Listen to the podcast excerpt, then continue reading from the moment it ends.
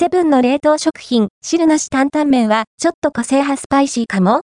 からしび感や麺をチェックしてみたセブンイレブンで販売されている冷凍食品、汁なし担々麺をご存知でしょうか。セブンブランドですし、大体、味の想像はできるんじゃないかと思いますが、ちょっと期待と違うベクトルかも。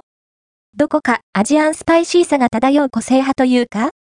セブンの PB、セブンプレミアムの冷凍食品、痺れる辛さの汁なし担々麺は、397円、税込み、税別368円。内容量は 340g。調理は、トレーのまま、電子レンジ加熱で OK。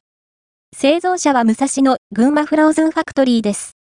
日頃汁なし担々麺を食べ慣れている方に向けて説明すると、練りごま感は薄く、辛さも痺れも穏やか、八角の薬膳的甘い香りが立った味わいというところでしょう。割と休み、スターアニスの甘みがはっきりしているため、濃厚な練りごまからしび系を期待していると肩透かしかも。これは、これでありな味ですけど。麺は、やや、太めの平麺っぽさがあって、腰は、程よく食べ応えあり。休み系のアジアンスパイシーさをよく絡めてくれますね。肉、豚肉のボリュームは控えめでして、ほぼ麺だけを食べている印象はあるかなあ、穏やかだった痺れが、低通院のように後から響いてくるスセブンの冷凍版、汁なし担々麺、未得編集部的には、若干好みを分けるメニューかと思います。台湾グルメのルーロンハンなどで使われる八角の甘い香りが苦手だったら避けた方が良いでしょう。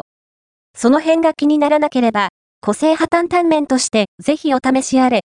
気になるカロリーも確認しておきましょう。